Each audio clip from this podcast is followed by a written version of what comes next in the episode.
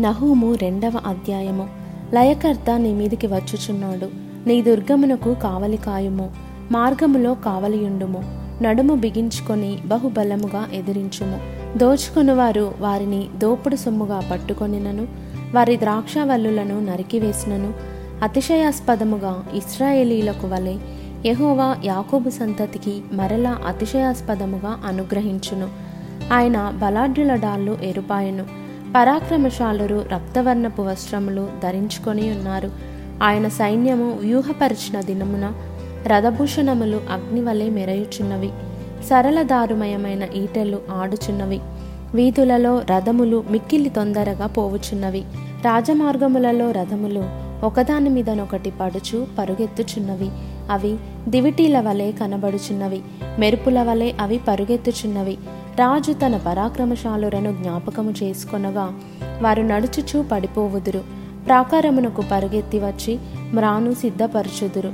నదుల దగ్గరనున్న గుమ్మములు తెరవబడుచున్నవి. నగరు పడిపోవుచున్నది. నిర్ణయమాయను. అది దిగంబరమై కొనిపోబడుచున్నది. గువ్వలు మూల్గునట్లు దాని దాసీలు రొమ్ము కొట్టుకొనుచు మూల్గుచున్నారు. కట్టబడినప్పటి నుండి నినవే పట్టణము నీటి కొలను వలె ఉండెను. దాని జనులు పారిపోవచున్నారు నిలువుడి నిలువుడి అని పిలిచినను తిరిగి చూచువాడొకడును లేడు.